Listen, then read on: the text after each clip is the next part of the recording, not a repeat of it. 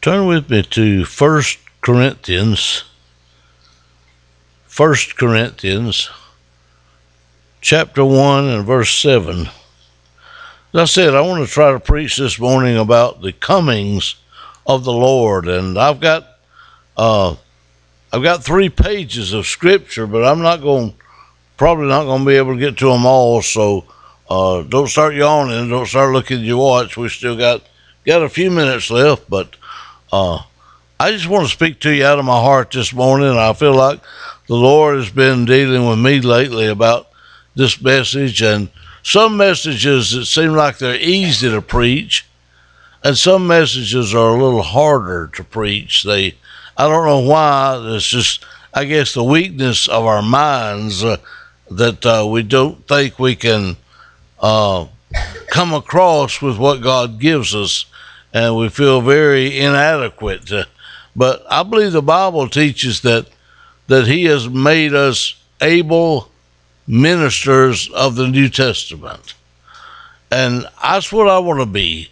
I want to be an able, capable, anxious minister of the New Testament. I want to be able to preach what God wants me to preach. As the Apostle Paul wrote a letter to uh, a young minister named Timothy, one of the things he told him was to preach the word, be instant, in season, out of season. He told him to reprove, rebuke, and exhort with all long suffering. And that's what I feel like we need this morning.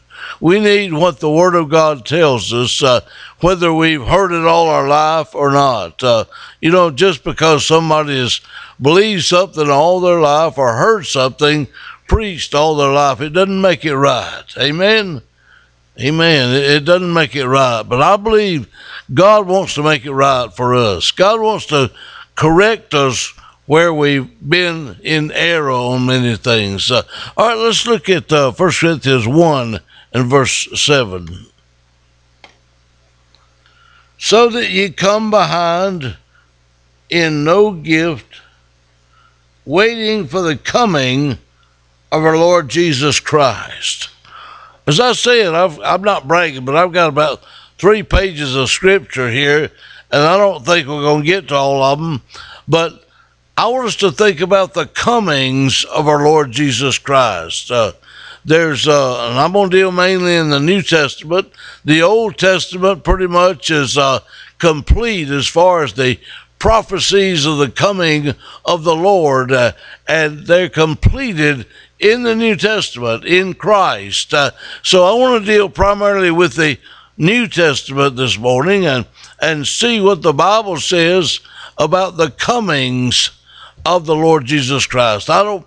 I'm not slurred by words. I'm trying to say it where you cl- hear it clearly. Comings, plural, more than one. Uh, all right, the in the New Testament, the first coming uh, of our Lord Jesus Christ uh, was in the flesh. The Bible speaks about in the days of his flesh. Uh, and, uh, and one scripture tells us uh, that great was the mystery of godliness. God was manifest in the flesh, justified in the spirit, uh, seed of angels, preached unto the Gentiles, and received back up into glory. Now, the Bible tells us very plainly that he came in the flesh, uh, and we need to uh, realize that that that was his coming to accomplish uh, the purpose of God in his flesh, uh, and as uh, Isaiah the prophet spoke about that he would be wounded for our transgressions, he would be bruised for our iniquities, and the chastisement of our peace would be up, upon him. Uh, uh, God had purpose for his son to come forth and to take the sins uh, of the whole world uh, upon himself in the days of his flesh. Uh, he was crucified, uh, buried, uh, and resurrected uh, in the time when he came to manifest uh, God in the flesh. Uh, in him, the Bible says, in the Son of God dwelleth all the fullness of the Godhead bodily, and ye are complete uh, in him. Uh, the Bible tells us uh, many places the reason he came, Jesus Christ came to, to put away sin. Amen. He came, he didn't come to hide sin. He didn't come to cover sins. He came to put away our sin through the sacrifice of himself. Uh, he loved you and me. He died for us. Uh, he gave uh, his life for us. He shed his blood for you and me. And it's very important that we emphasize what he did in the days of his flesh. Amen. God revealed himself in the flesh he gave his flesh. Uh, he gave his blood. Uh, he gave his life uh, for you and me. Uh, all right, that's the first coming of Christ. Uh, a little baby born in the wise men from the east. Uh, they were expecting him. Uh, in many places in the Old Testament, it was prophesied even where he would be born and why he would be born. So he came forth born of the Virgin Mary. God was his father. The Virgin Mary was his mother. And he came forth to bring the reality and the knowledge of Almighty God to the world. And that lasted about 33 years. He was in the flesh in this world uh, about 33 years. Uh, he walked the shores of Galilee. He healed the sick, raised the dead, cast out devils. Uh, all these wonderful things uh, to show the goodness and mercy of God uh, unto a lost and a dying world. All right, now that just a few things uh, that it said about him. The Bible said about Jesus Christ in the days of his flesh. Uh, one scripture tells us that if everything he did during that short period of time was written in books, the world could not contain the books. You know, when you go to a library, especially some of these older ones that didn't have computers, they had books. Any you ever remember books? You know, nobody checks out a book anymore. You just look it up on a computer now. But there was a day when people went to libraries to look at books. Amen. That may sound silly to some people, but it's true. People actually looked at books, and they had all kind of books in a library. But the world could not contain the books of what Jesus did. Amen. All right, now, the Bible says Christ died for our sins. He was buried and rose again the third day, and over 500 brethren saw him after he rose from the dead. He didn't immediately go back to heaven. He spent 40 days 40 days uh, teaching them the things concerning the kingdom of God. And then he led his disciples to a mountaintop, and he ascended up into heaven there from that mountain. And while they were all standing there looking up into heaven, that's what a lot of people are doing today. They're looking up into heaven. They're not serving God. They're just looking. White apparel stood there and said, Ye men of Galilee, why stand ye here gazing into the heavens? This same Jesus shall so come again, even as you've seen him go. These two men, whoever they were, angels, witnesses, whatever they were, they had a message. He's coming back. Amen. But they didn't tell the whole story. They didn't go into great detail. They just told him, told the people there that he's coming back. He had not left you as orphans. Jesus said, I'll not leave you as orphans. I will come to you. Now, what did he have reference to when he said that? He said, talking about the Holy Spirit, he said he's with you, but he shall be in you. Amen. He shall be in you. And Jesus said, I will not leave you as orphans, I will not leave you comfortless, but I will come to you. A lot of people don't realize he meant what he said. He meant what he said. I will come to you. Praise God, there's more than one coming of the Lord. On the day of Pentecost, when the day of Pentecost was fully come, uh, God poured out his Spirit upon those that were waiting for him. Amen. That's what it says. He poured out his Spirit. And that Spirit was not just an angel. That spirit wasn't just any old spirit. That was a spirit of God. Amen. That was a spirit of our Lord Jesus Christ. That spirit, the Holy Ghost, has a name, and his name is Jesus. The Bible says the Lord is that spirit. The Lord is that Spirit.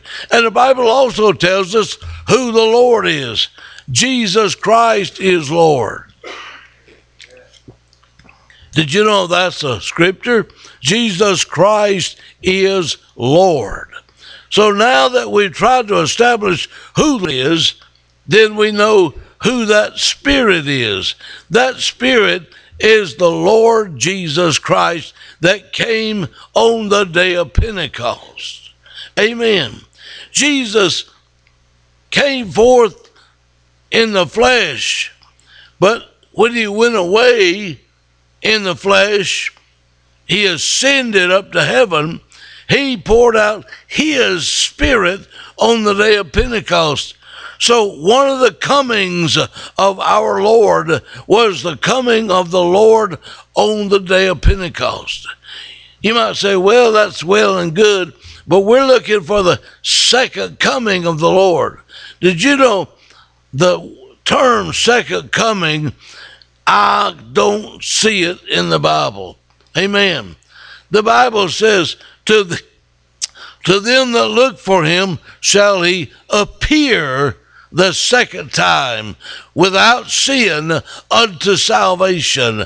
Praise God. Every one of us, He has appeared to us. He has come to us. He has given us His presence to dwell in us. He said, I will be in you. I will dwell in my people, He said. Uh, in the book of Malachi, it says that He will suddenly come to His temple. Uh, you and I are the temple of God. How many of you know that you and I, the church, uh, we are the temple of God and God dwells in us. Uh, God said even in the even in the Old Testament, God said, I don't dwell in temples made with hands. The Most High God dwelleth not in temples made with hands. So where does He dwell? He dwells in his people. You and I are the temple of God. We are the holy temple in the Lord. We are in the Lord, and the Lord is in us.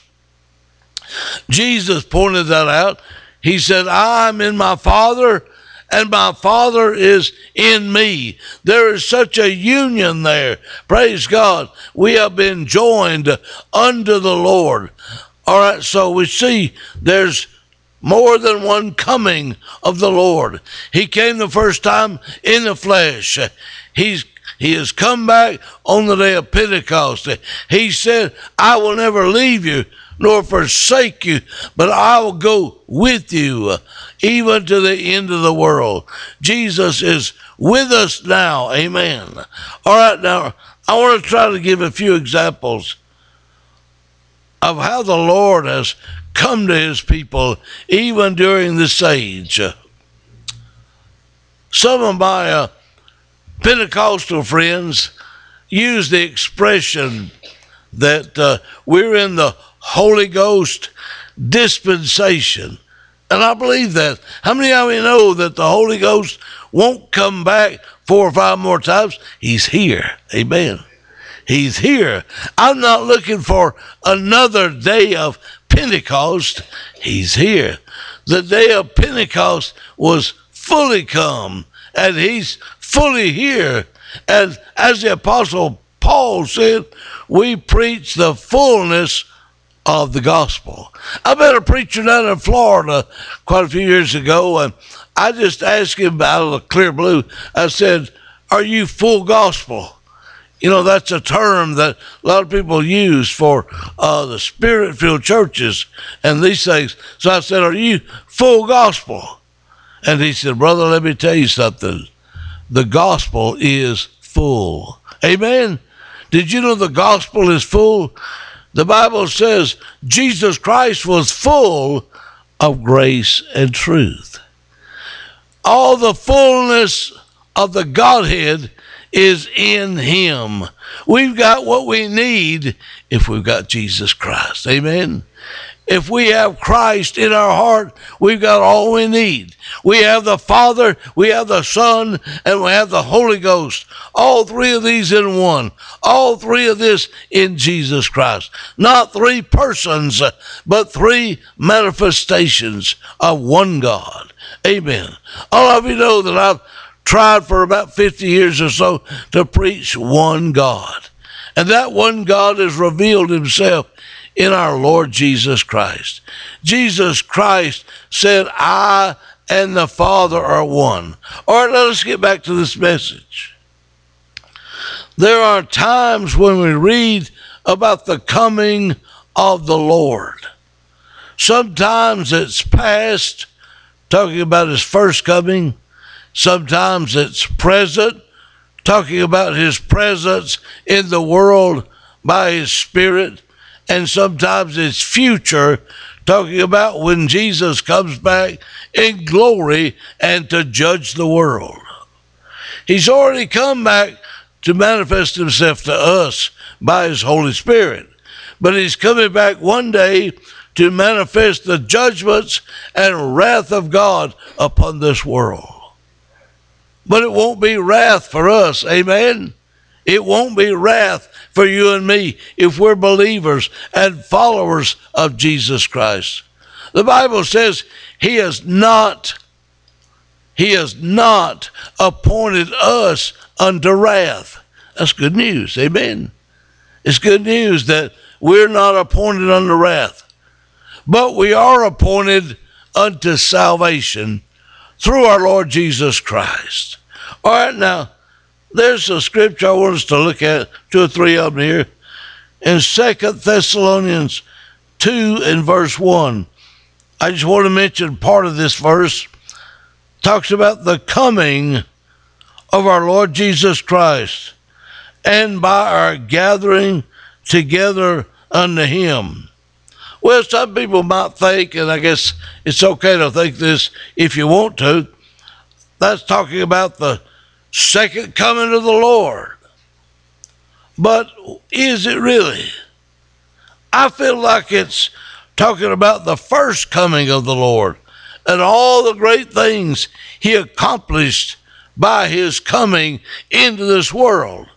Notice it also says, and by our gathering together unto him. Our gathering together unto him. What are we doing this morning? We're gathering together in the name of Jesus Christ. We're gathered together here, not for a funeral, thank goodness, but we're gathered together here right now to worship God, to praise God, to hear about God, to know more about our Lord and Savior Jesus Christ. A purpose of our gathering is because He came. Amen. He came in the flesh to accomplish the will of God the Father in the days of the Son's flesh upon this world. God's always had a purpose. The Bible tells us that God sent His Word, His Word into this world, and His Word would not return unto Him void.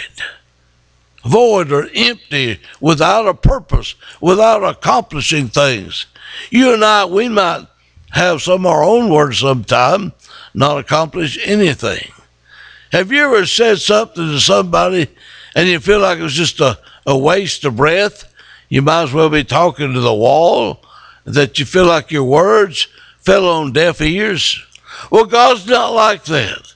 When God sends His word into the world, He accomplishes what He set out to do. Jesus Christ is the Word. Amen. How many of you know Jesus Christ is the Word of God? In the beginning was the Word. The Word was with God, and the Word was God. The Word. Jesus Christ was God. The Word was God. And the Word was made made flesh and dwelt among us. Aren't you glad that he came into this world? Now you and I can rejoice because he came into this world. Let me read you another scripture. 2 Peter 1 and verse 16. It talks about the power and coming of our Lord Jesus Christ. And it goes on to say, but we were eyewitnesses of his majesty.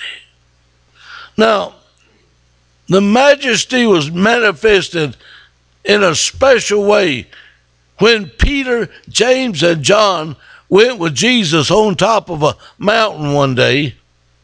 And while they were up there, Moses and Elijah visited too. So they had a, a good time up there. Amen.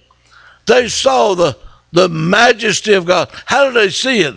Jesus, Moses, and Elijah were all transfigured there on that mountaintop. And you know the story, if you've read it, where Peter, James, and John became afraid. They didn't know what was happening. The light was so bright and glistening. The transfiguration uh, was so bright and the majesty of God was manifested there on that mountaintop.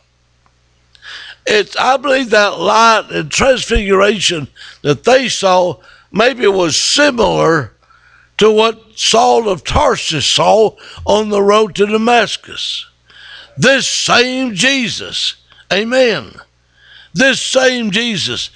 Paul said that he saw a light brighter than the noon the noonday sun and it blinded him for three days. Amen. But I want you to know it opened his spiritual eyes. Saul of Tarsus was blinded there on the road to Damascus for three days, but his eyes were opened. He saw Jesus. Amen. I believe in the spirit he saw Jesus. And I believe every one of us, even though we probably never seen him with these natural eyes. The reason I say probably, because some of God's people have actually seen the Lord. They've had visions of Jesus Christ. You remember when they were stoning Stephen for preaching the gospel? Right before he died, he said, I see Jesus. He looked up into heaven and said, I see Jesus standing at the right hand of God. Amen. He saw Jesus. Jesus came to Stephen. Jesus came to Saul of Tarsus, changed his name to the Apostle Paul. Jesus manifested himself in such a glorious way to Peter, James, and John. And they referring to what happened even before he died. Amen. They weren't talking about the second coming of Christ. They were talking about the first coming of Christ.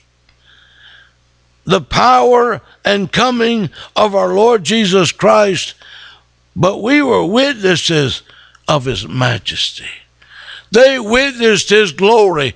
They witnessed his majesty.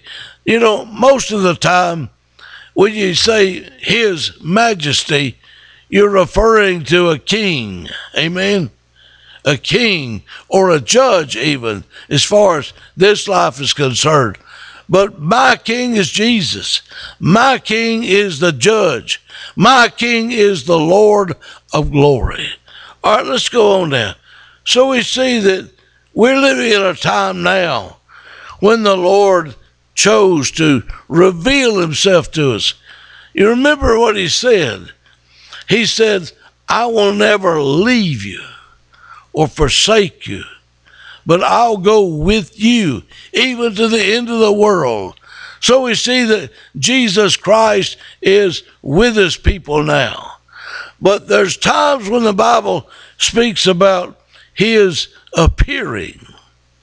He appears to us in the same sense that we see the kingdom of God. In the same sense that Moses, the Bible says Moses followed him who is invisible. Amen. Now, why would people follow somebody they couldn't even see? Well, apparently, our vision of Christ goes beyond the flesh. Amen. So we can see the Lord. The Bible says, looking unto Jesus, the author and finisher of our faith, following the Lamb of God. We don't walk by sight, but we walk by faith. And our faith gives us a vision of glory. In the book of Ephesians, the Bible tells us how that we see Jesus. How do we see him? Crowned and in glory. Amen. I don't see him on the cross, but I see him on the throne now, crowned and in glory. Some people believe that when Jesus comes back, we're going to make him king. He's already king. He's always been king. He's the king of glory. I'm not going to make him king. He has been made king a long, long time ago. The king of glory, the king of kings, Lord of lords. He's already our king. I, that just reminded me of another one. You remember a man named John, not John the Baptist, but John the Apostle? John was put on the island of Patmos for the word of God and for the testimony of Jesus. And while he was out there as a as a prisoner on the Isle of Patmos, who do you think visited him? Amen who do you think came to him? John wasn't just out there having visions. The Lord of glory appeared to him. Jesus Christ himself spoke to him. Jesus Christ came to John to give him a knowledge of a book to write. The whole book of Revelation was written on the Isle of Patmos because the Lord came back to John the Lord appeared to John. The Lord spoke to John. To me, that sounds like it's pretty personal. Amen. Pretty personal. I talked to a man one time and said, Are you a Christian? He said, That's personal. And I was thinking, yeah, it is. He's our personal Savior. But if He's really your Savior, you won't be ashamed to talk about Him. He said, If you're ashamed of me, I'll be ashamed of you. But if you'll confess my name before the men of this world, I'll confess your name in heaven. That's where we need our names confessed. We don't need to have a, a lot of praise in this world. Matter of fact, we don't need any praise in this world. We just need God to say, Yes, you're my child. All right, now I'm going to try to finish out this with a just a short summary. We've talked about when the Lord came in the days of his flesh. We're looking at the scriptures now where the Lord came back in spirit. He came to be our spirit, our not our spirit, but came to be our friend, our comforter, one of the words for the Holy Spirit of God is a comforter. And I'm glad He comforts us. Edification exhortation, and comfort. These three things should be the result of prophecy, edification, exhortation, and comfort. Uh, and we have the spirit of prophecy. In the book of Revelation, it says, the testimony of Jesus is the spirit of prophecy. So we have that spirit. Amen. We want to be a spirit filled church. Uh, we want to be a people uh, that are led and guided by his spirit. One scripture says, They that are led by the Spirit are the children of God. If you're led by the Spirit of God, you're a child of God because you're born, born again of the Spirit of God. And that's God's Spirit. That's the Spirit of Jesus Christ. All right, now let's look at the last thing now. Um, Matthew 24.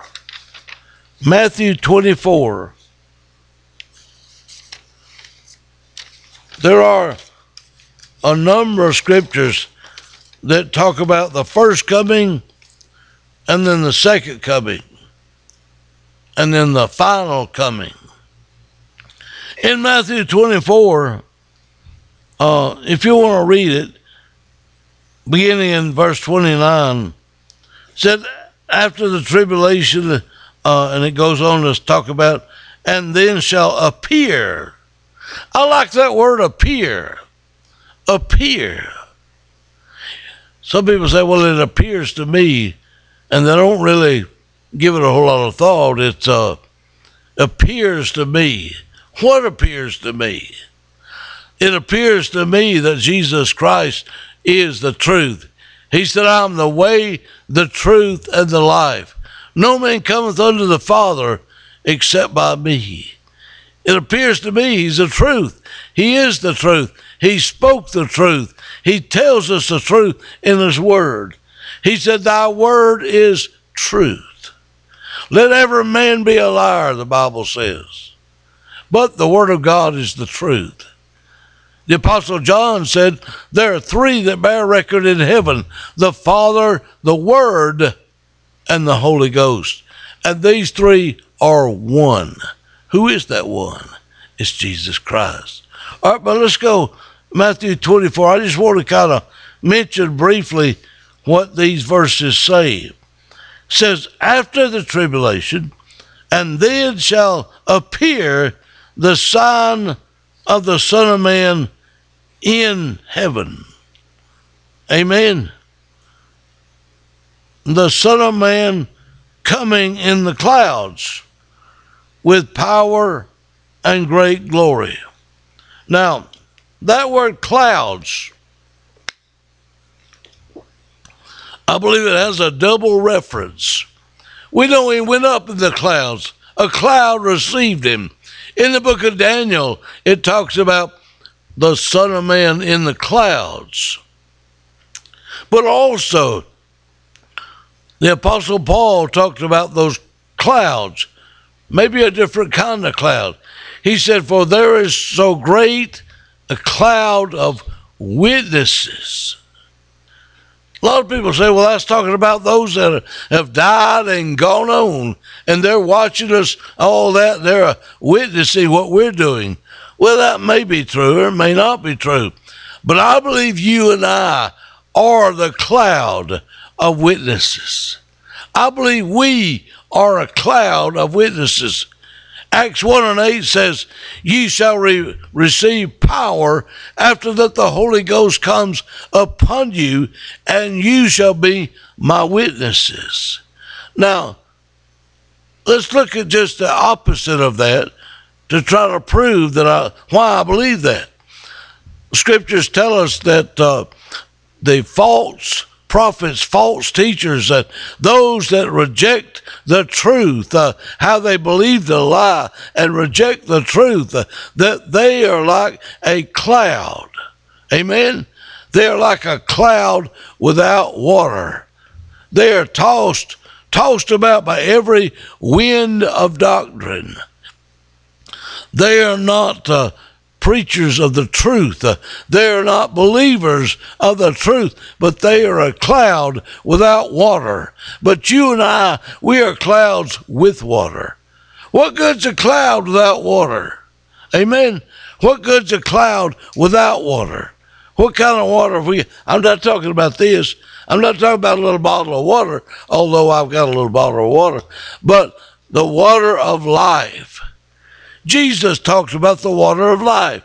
In John chapter 4, he told the woman at the well, I'll give you water and you won't be thirsty anymore. I'll give you water and you won't have to come to Jacob's well or whatever well you want to come to. The woman got all excited and said, Well, give me this water. She wasn't understanding at first. Uh, but I believe it was made real to her later on in their conversation that he was talking about the Spirit of God. Amen. And the Word of God, the water of life. Uh, in Ephesians chapter 5, uh, the Bible says, and I'm not changing subjects here, but I, I want to tell you something. The Bible says, Husbands, love your wives even as Christ loved your church uh, and gave himself for it, that he might sanctify and cleanse it uh, with the washing of water of the Word. Amen. Did you know the Word of God will clean you up? Amen. How many of you know that the Word of God will clean you up? Praise God. The Bible says no unclean thing will enter into the kingdom of God, but you are clean through the Word that I have spoken unto you, is what Jesus said. The washing of water by the Word. So we are clouds filled with the water of life, filled with the Holy Ghost, uh, filled with God's precious Spirit. Uh, and so we are that great cloud of witnesses. Uh, and I believe that the Bible speaks much about that, that we are that cloud that He would come and fill with His presence. Amen.